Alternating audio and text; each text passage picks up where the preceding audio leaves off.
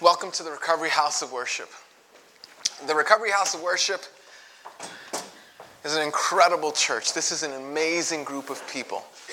And it doesn't matter where you came from, if you slept in the penthouse across the street or in the park bench next door, you're welcome to be here.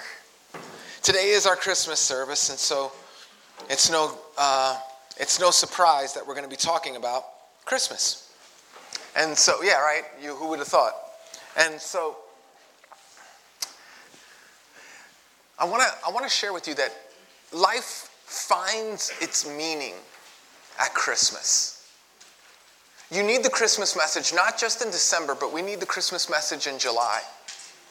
And we need the Christmas message. You know why?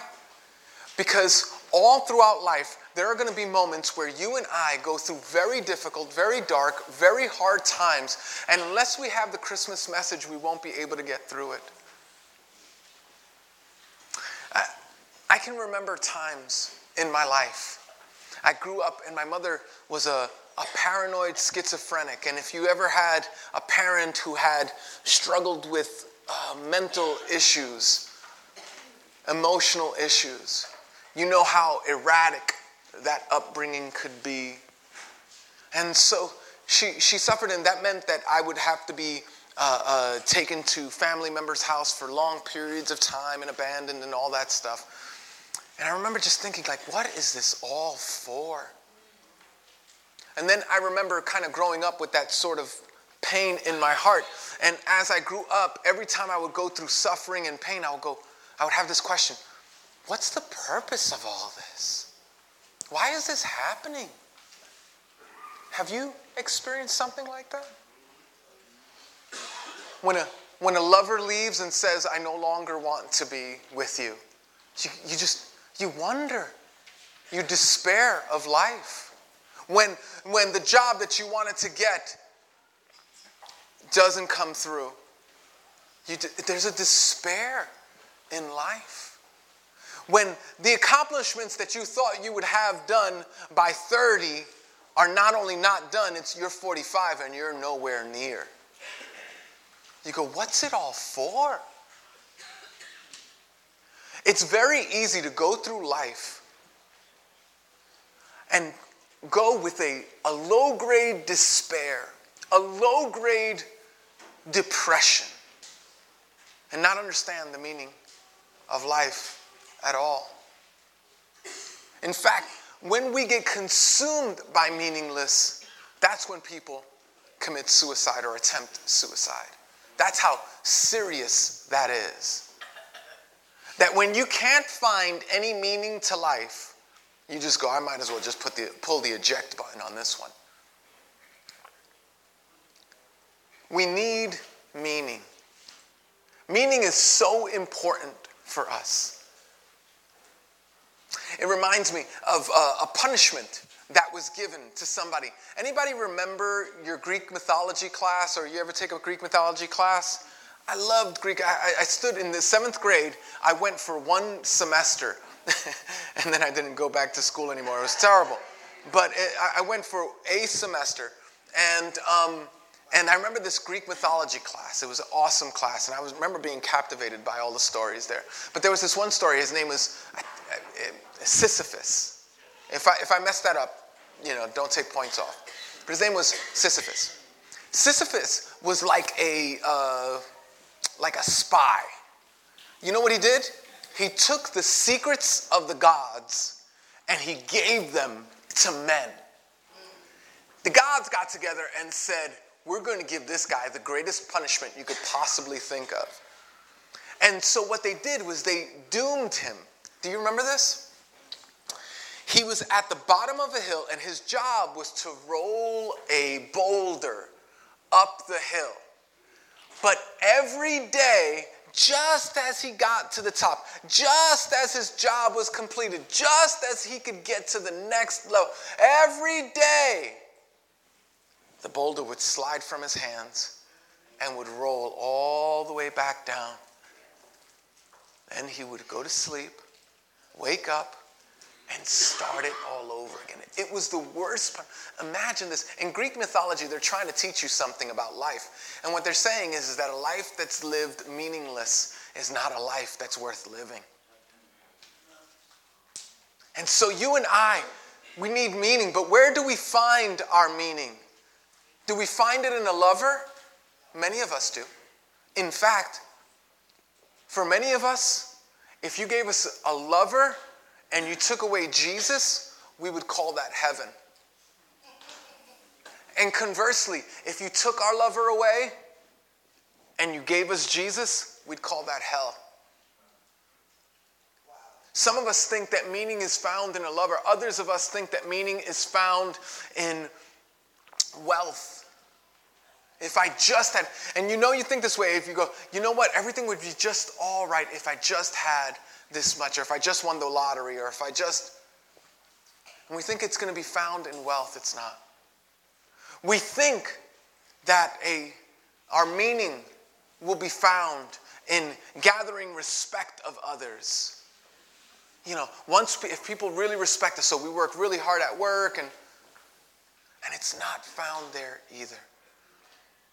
Meaning is found none of those places because none of those places satisfy. If you don't believe me, just listen to the interview of wealthy, successful people. Those who finally get to the top will eventually say, Yeah, it's, it's no big deal. It's like they have all the money in the world, and they'll, tell, they'll be the first to tell you money won't buy you happiness. They have all the fame and the respect in the world, and they'll tell you no, uh, fame and respect don't buy happiness. It's, it's everywhere. But we don't listen. We, we think that that will be our meaning.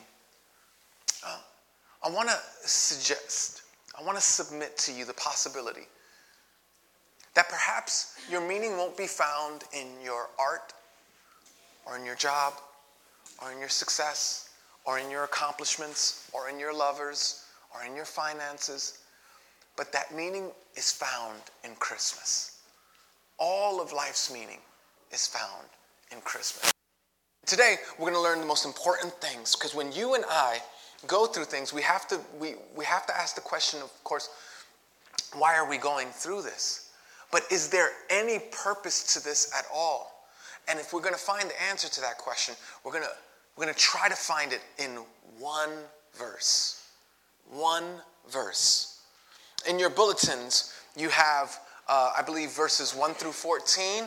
Uh, John chapter 1, verses 1 through 14. I left it there so that you could have context. I don't like to take verses out of context, so you could see it.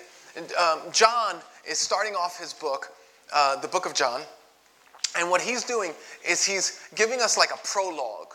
He's letting us know, he's setting up what's going to happen in the rest of the gospel.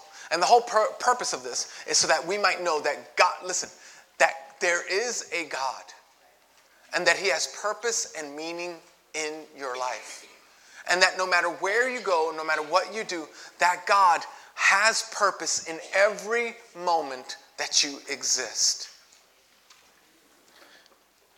And he says this, and we, will just stand. We're just going to read one verse. It's verse 14. We'll stand at the reading of God's word. And we'll read this all together. For those of you who can read, just read in a nice loud voice on the count of three. One, two, three. The Word became flesh and made his dwelling among us. We have seen his glory, the glory of the one and only Son, who came from the Father, full of grace and truth. This thing right here, when you're depressed, when you're suffering, when you're going through dark times, when you lose a loved one, the truth of this verse will transform your life. We're going to take some time to look at it, okay? Please have a seat. This ends the reading of God's word. Okay. The first thing that I want you to see is the word. Do you see that in the very first two? It says the word. The word. Okay. What is the word? when, when John is talking about the word, he says so in verse 1. In verse 1, he says, In the beginning was the word. Pause. the word word there is the Greek word. Uh, when John wrote this, it was in Greek, um, and it was translated into English so that you and I can enjoy it and, and get it. Um, it's, it's called uh, logos. Logos. We get our word logic from it, but it actually had a deeper meaning. The word logos meant something more profound. To the Greek readers that would read John's letter, John is talking about something that they would have attached to immediately. Literally, logos speaks to reason for being or purpose. In the beginning was the purpose, was the word that's profound. There was purpose, that he's speaking as God as the first cause. Or not the first cause, the, the, the causer of the first cause. In the beginning was the Word. And lest you get confused, the Word was with God, and the Word was God. Wait. So what's the Word? The Word is what? Anybody know? God, right. So the first thing that we learn in this in this verse 14, the word, we find out this truth. God is. God is. And you go, wait, I am not sure I get that. Look, in the beginning was the Word, the Word was with God, and the Word was God. So this Logos, now we haven't figured out who this Logos is yet, but just track with me. This is so important in every one of our lives because we can't exist without purpose. And there is no purpose if there is no God. You go, no, no, no, no, no. I find purpose in what I do. But, beloved, there's, let me say this as respectfully as I can. Who cares? If you find purpose in what you do, I mean that with all, like I'm, I'm saying that with a broken heart. If you find purpose in what you do, who cares? It still doesn't have any purpose if there is no God. Because literally, the span of all of human existence is a blink of an eye. I'm talking about all of human existence. Like the existence of the earth all of it is a blink of an eye in comparison to all of time. It's a, it's a, blink your eyes. That's how long it is.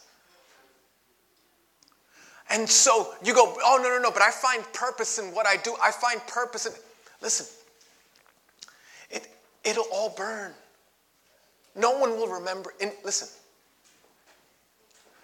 did you ever, does anybody remember ever seeing a movie? It was called uh, Castaway. It starred Tom Hanks, right? And it's the story of a guy who uh, thought that um, time was something that he could rule and manage. He was like this manager at FedEx, and then he was put on timeout, right? And he was given three years. And then, and you know what happened to all the things that he loved, all the things that were so important? You know what happened? You know what his company did? They moved on. Nobody thought about him. You know what his girl, who he was going to ask to marry him, did? Moved on married his best friend. I, I just picture that in my mind. I go, that would be a picture for me. Holy cow. Like coming back from the dead and going, You married that guy? You crazy? It would be terrible. Here's the point. Here's the point. Here's the point. Nobody was mentioning his name after three years. After 30 years, Think about that. Think about that. After 30 years, very few people will think, maybe my kids, maybe my kids. Once they die, I'm forgotten completely. I'm, I maybe somebody rolls up uh, past my tombstone and goes and reads the tombstone and goes, hmm, and then keeps moving. Don't you see? Trying to create purpose on our own without the existence of God is to create on a, is to create a house on sand. It's, it's not a good foundation. The first thing that our verse 14 teaches us in this Christmas message is that God does exist. The second thing, and I just want you to see this God not only exists, but I want you to see in the beginning was the Word, and the Word was with God, and the Word was God. He was with God in the beginning. Look at, um, look at verse 3. Through him, all things were made. Without him, nothing was made that was made. I want you to see that verse 3 for a second. Because God is an uncreated creator. Young kids have asked me this um, every time I go, oh, yeah, you know, God is. They ask me this question God made, I say, God made everything. They say, well, who made God? Has anybody ever asked you that? Well, who made God? Now, there's a, there's a, a, um, a philosophical uh, answer to that. It's, that. That is a question from absurdity. In, in other words, it's an absurdism. What that means is that you can't, it, it's a question that doesn't have an answer. It's an absurd question. You know how they say there are no dumb questions? There are some. And so, and here's what I mean Here's what I mean. Um, okay. Uh, uh, Fernando. Fernando. Um, I know Fernando. Fernando's not, um, Fernando doesn't have a wife, right? He's, he's not married, right? So if I went to Fernando and I was having a discussion with Fernando and I wanted to prove my point that he's wrong, and I said, Fernando, tell me your wife's name. Well, it's an absurd question because he doesn't have a wife. And if I go at that point, I go, You see? you see how absurd that is, right? Asking him for his wife's name is a ridiculous question because he doesn't have a wife. So, how could he have a name? Asking who created God is an absurd question because in this verse, John goes through great pains to say, Through him all things were made. And then pause. All things. So there are two things that are in this world things that were made and things that were not made. Got it? Anybody know what was made? Just pick something that was made. The sun. Anything else? Trees. Anything else? Water. These are all things that were made. Um, anything else? Uh, flowers, okay. My belt, right? All these things were made, right? The stars, the moon. Okay, anybody here, can you think of anything that was not made?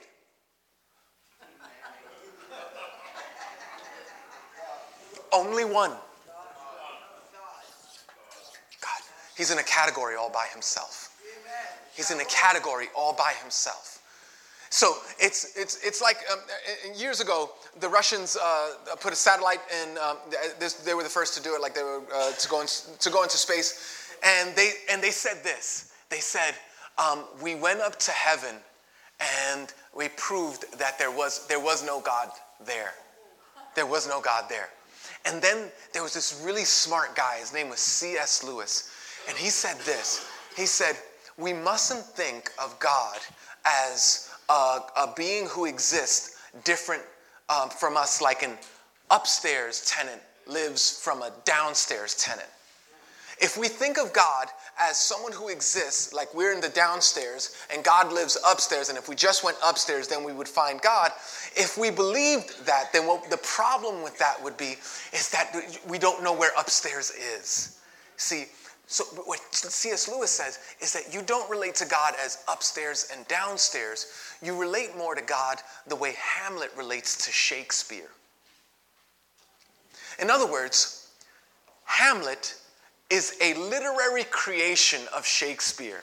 Shakespeare writes Hamlet's, Hamlet's entire existence. If Hamlet could move to another page, if Hamlet could move to another book, he would still not find his creator because his creator is outside of the play Hamlet. What Hamlet would have to what Hamlet would have to experience is if Shakespeare wrote himself into the story. Then Hamlet could know Shakespeare. That's how we can relate to God. God is in a category all by himself. Everything else that you can think of falls under the category of made. God is the only one who falls under the category of not made. I'm building something with this because remember, we're talking about purpose, right? So, my first point is God is. That's what the text teaches us. The Word, but not only God is, the Word became flesh and made his dwelling among us. Now, it's no comfort to think that there's a God in the universe.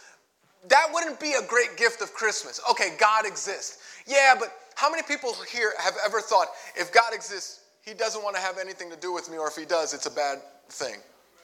I've thought that my whole life. That if God exists, he doesn't want to have nothing to do with me. And if he does want to have something to do with me, it's to give me the pow pow for all the bad stuff that I do. That's the way I've always thought of God. God, if He exists, He exists to give me the pow pow. Never anything better than that. But here it says this the Word became flesh, and listen, and made His dwelling among us. Which brings us to our second point God is, this is so important, guys. Because God doesn't exist to give you the pow pow.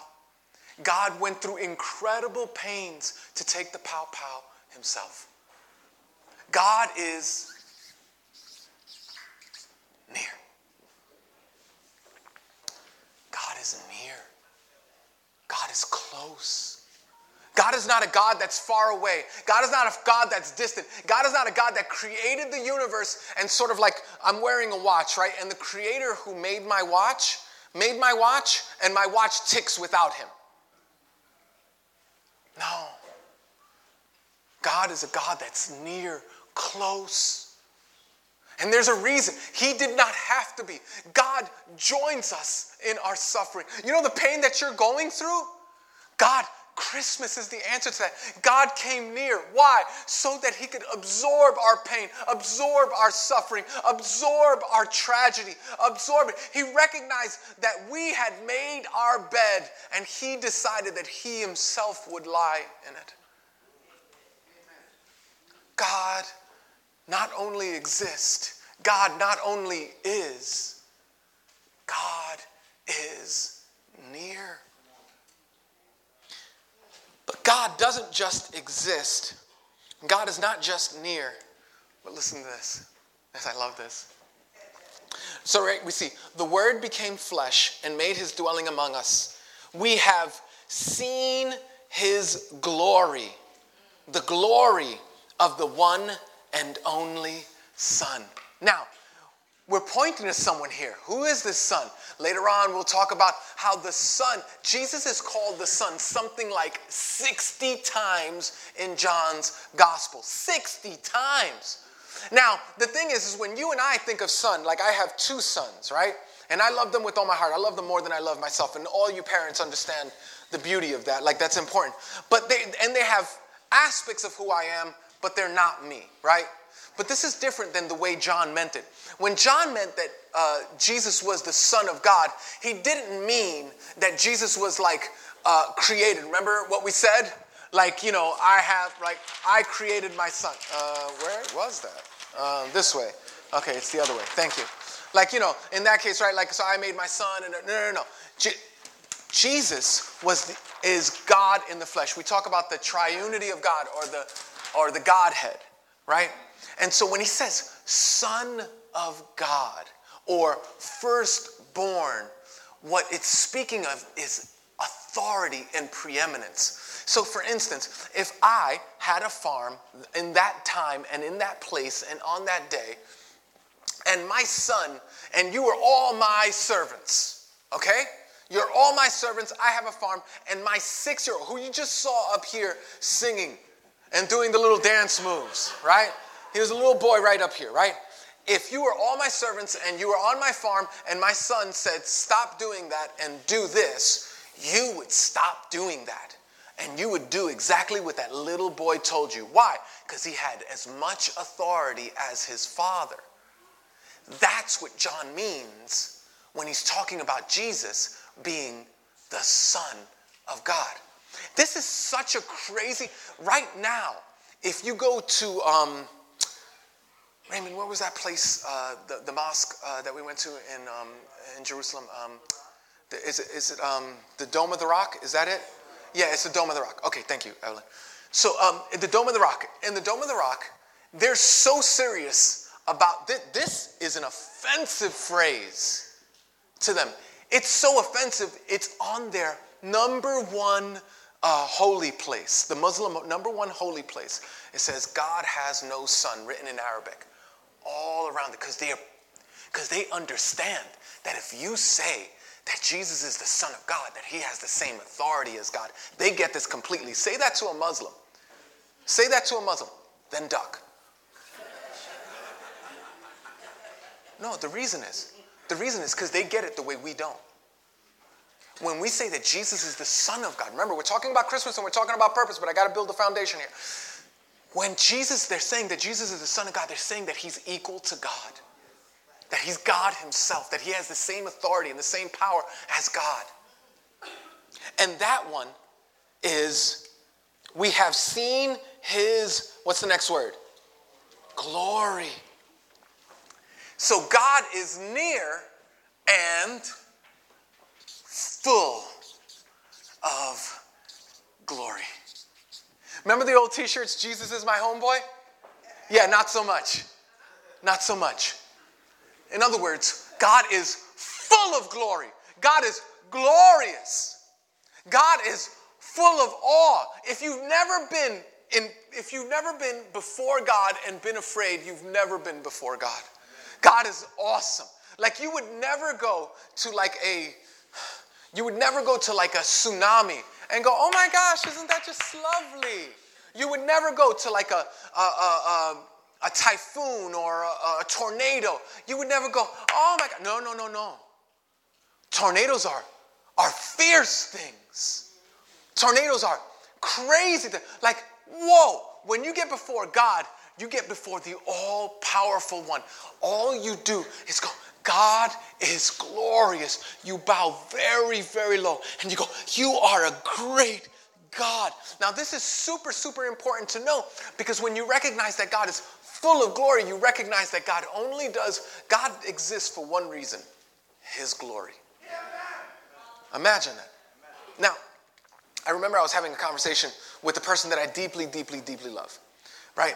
And we were having this conversation, and the conversation was, I was like, so, so why do you live? And he goes, well, you know, I just want to, you know. In the end, his argument was that he just wanted to be happy, that if he pursued happiness, that that would be the, the worth of his life, that that would be the end goal of his life. And I told him, like I tell you, guys, almost every week, that happiness is a moving target. That happiness is a moving target. What made me happy at six didn't make me happy at 16. And what made me happy at 16 didn't make me happy at 26. And what I thought would make me happy at 36, at 46, somehow missed the mark. I literally remember, I literally remember, I got, uh, I used drugs to the degree, for some of you who don't know, I used drugs to the degree, I know I clean up well, but listen, I used drugs to the degree, to the degree that I qualified for a 12 step program by the time I was 17. Okay, now, I say that to say to you, I remember thinking at my 17 year old self, if I just had a house and a wife and a good job, I would be just, I would be happy. The world would be perfect. Do you know I've gotten all those things? Like all my dreams have come true. I got a wife, I got a family, I got a house, I got all of that stuff. I got a great place to work. And they don't make me happy. They, they make me anxious. They make me worried.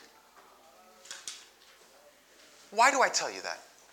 Because what you think is the, the goal of life at one stage of life is not. See, God is for His glory. There's another way to live. What if we don't live for our happiness, but we rather live for God's glory? Because God is full of glory. If we live for His glory, we might get happiness thrown in. But if you live for happiness, you lose both happiness and glory. And there's something, because our happiness shifts and change God's glory does not. God's glory is always glorious. Everything that God does. In fact, if you ever get stumped and when you're reading the Bible and go, why did God do that? I want you to just answer this. This is your answer. If you ever get stumped, why would God do that? For His glory. For His glory. And you go, I don't know if I like that answer. It's true though. It's true. You don't have to like all the answers that are true. God exists for his glory. This is so important because could it be possible? Could it be possible? Now let's move a little bit closer to our purpose. Could it be possible that the reason that you're going through the pain that you're going through is for the glory of God? And is that okay? That you would be able, that God would be able to use me for his glory. For his glory.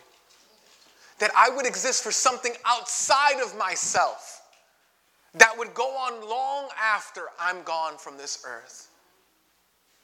That the pain that I'm going through, the depression, the anxiety, the fear, the things that are going wrong, the struggles that I have, the temptations that I keep on falling to every now and again, but that I fight mightily against? Could it be that I still struggle with my sexual identity, that I still struggle with my addiction, that I still struggle with my depression? Could it be that I still struggle with these things for the glory of God? That others might see a very broken and perfect person pursue God in His gracious glory and even be given joy as a result. That's very possible. And that's why it's so important that we know that not only God is and that God is near, but that God is full of glory. Keep it moving. He's full of glory who came from the Father, full of grace and truth. God is near and full of glory, grace, and truth. These two are super important. I'm going to do them fast though. Okay. Now, do you remember what I just said about God exists for his glory? That could be scary for some of us. Why? Because we've lived our lives contra God. Haven't you? And what does a glorious God do when we live not for his glory, but for our glory? There's some pain that comes in our lives, is it not? This is really, really important. We might be, some of us might be afraid of God. I don't know how many people have ever told me, I can't go to church. If I went to church, it would, uh, the ceiling would fall down on me. And I just think, ay, Dios mío. Uh, if that was true, the, the ceiling would have, would have fell down the first time I walked through the door. That's not true. I'm worse than you. In fact, I'll be honest with you. I'm the worst person in this room. You know what's interesting? We have like murderers, pedophiles, addicts, moms, uh, dads. We have everybody, you know, wealthy and poor. We have everybody sitting, and nobody has ever gone, No, Pastor, no. Whenever I said that, nobody has ever said, No, that's just not true. No, I'm worse than you. I'm worse than you. And if God could love and be graceful to a person who is undeserving as I am, He would be doubly and triply graceful to you. You know why? because he's full of glory and he has to have his glory. And his glory is going to come out no matter if you follow him or don't. Now, you could find God's glory as, listen, God gets his, God gets his glory whether you enjoy it or not. And so you will give God glory. Question you have to ask is how you want that to come about. But here's the good news, and this is where we get a little closer to Christmas God will have his glory because he's full of glory, but he's also full of grace.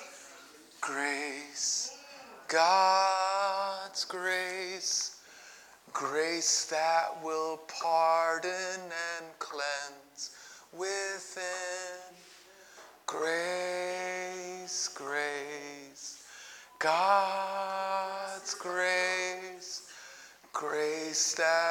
is greater than all my sin.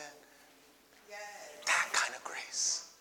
God is full of glory. He has to have his glory, but he's full of grace. And you go, how can he be full of both? And I, I would suggest that truth would.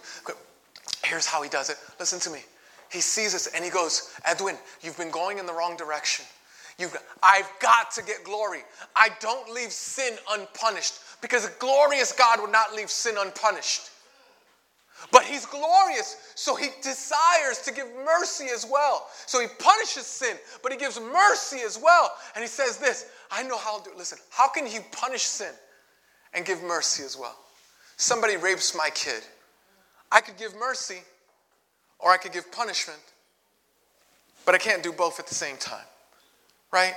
And I don't know if I want to. Right? Someone rapes my kid, I don't know if I want to. But here it is, beloved, beloved, here it is. God gives mercy and both at the same time. He punishes sin and he gives mercy. You know why? Because he's full of grace. How could God do that? How could God possibly do that? Because the Word became flesh and made his dwelling among us. How could God give grace? Listen to me. Because of Christmas.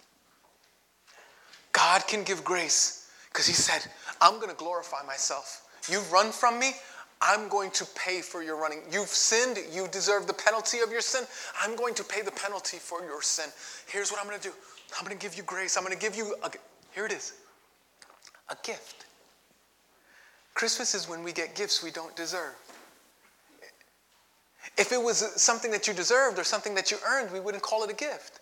We would call it wages. Like, I work at this church and y'all don't give me nothing. You give me a wage. I work for that uh, wage, and that's beautiful, and I'm grateful eternally. But that's different than grace. Grace comes at Christmas. Here's what Christmas says You and I have all done things that were wrong, not good, selfish, and self centered. I don't care if you're a school teacher or if you're a pedophile. I don't care where you listen to me. God gives grace. And what he decides is that his glory is going to be shown in this way. He comes and he comes near and he bears the weight of our sin, the punishment that you and I deserve. God has to punish sin. And Jesus says, I'm God, I'm going to punish sin, and then takes the punishment himself. He comes in the flesh. Now, if you know God already, this is a good reminder. If you don't know God, beloved, this is great news. Great news. He gives grace. Grace. Grace. You go, but you don't understand. I've gone too far. I've done too much. I've, I've messed up too much. No, listen, it's grace. If it's grace for me, it could be grace for you. I'm telling you. I'm telling you. It's grace for the worst of us. Jesus literally says, I've come for the sick. He gives grace, but he only gives grace to these kinds of people. You want to know? It's not a matter of rich or poor. It's not a matter of young or old. It's not a matter of wise or, or, unwise. You know who he gives grace to? Those who have nothing. Those who come to God with nothing. That's the one he pours out all of his treasure on. I have nothing. Ah, I could work with that. No, but I'm so bad. I can't tell you. Do you know what I did to my mother? Do you know how I abandoned my kids? Do you know what I did to my wife? Do you know how I, what I did to the last uh, friend that I had? Do you know what I did? God goes, God goes, listen to me. I give grace. Grace that's greater than all my sin. He gives grace. And the way He gives grace is by taking the guilty verdict that you deserve on Himself. See, because Jesus didn't stay a baby. Jesus, do you ever think about what happened at the Garden of Gethsemane? Jesus is there. And it's literally God talking to God. God the Son is, a, I mean, in other words, there's nothing that is not known and Jesus literally says, if there's any other way that this cup can pass from me, God, knowing that there's no other way than to take your sin. This is great news. Why? Why is this good news, isn't it? So that you and I don't have to walk around with our shame. When the devil reminds us of our past, we can remind the devil of his future. Why? Because we have been given a new gift, a new identity. Now, some of you have watched uh, that uh, movie um, from Breaking Bad, the, the, the, the, I guess the sequel to Breaking Bad, El, what is it called? It's El Camino? El, what was it? Camino? Camino. Okay, right. And, and I only saw the last five minutes of it because I, life is too precious. And so I saw the last five minutes of it. My wife saw it. And I saw the last five minutes, and I saw enough that he got a new identity. He got, like, here's this kid, and he had a horrible past. He had murdered people, he had, he had lost people that he loved, he had done everything wrong. And then there's this moment where he gets a new name, and he gets resources and he gets a new land to call his own. And he gets a new identity. He no longer has to be the old him. He gets this new. And as he's driving, you get this sense well, there's something new that's starting here. That's what God offers. But God offers it at the cost. If, if you're a Breaking Bad person, you know what it cost his mentor to give him that opportunity right? He gives his life so that he could be free. Well, a bad guy giving his life for another bad guy is nothing like the only perfect one giving his life utterly for you and me. But that's what happened in the gospel. That's what happened in Christmas. He gives grace. He's full of grace. But listen to me, he's full of truth. And that means we can no longer we can no longer live in the way we want or in the way we desire or go in the direction we want. We can no longer think that we're more moral than God, like we know better than God, we're wiser than God. He's full of grace, but he's full of truth too. And so he goes, Come, listen to me. You've run your life for the last 20, 30, 40, 50, 60 years. You've run your life. Why don't you let somebody else be the boss? Why don't you let somebody else take charge of your life? God can't possibly do a worse job than you've done. Why don't you let Him run your life? He's full of truth, full of grace, full of truth. So, here's, here's what we learned today. In this one verse, I was going to try to do all 14 verses, but could you imagine, right? It's one verse and it's and we're already going late. The word became flesh and made his dwelling among us.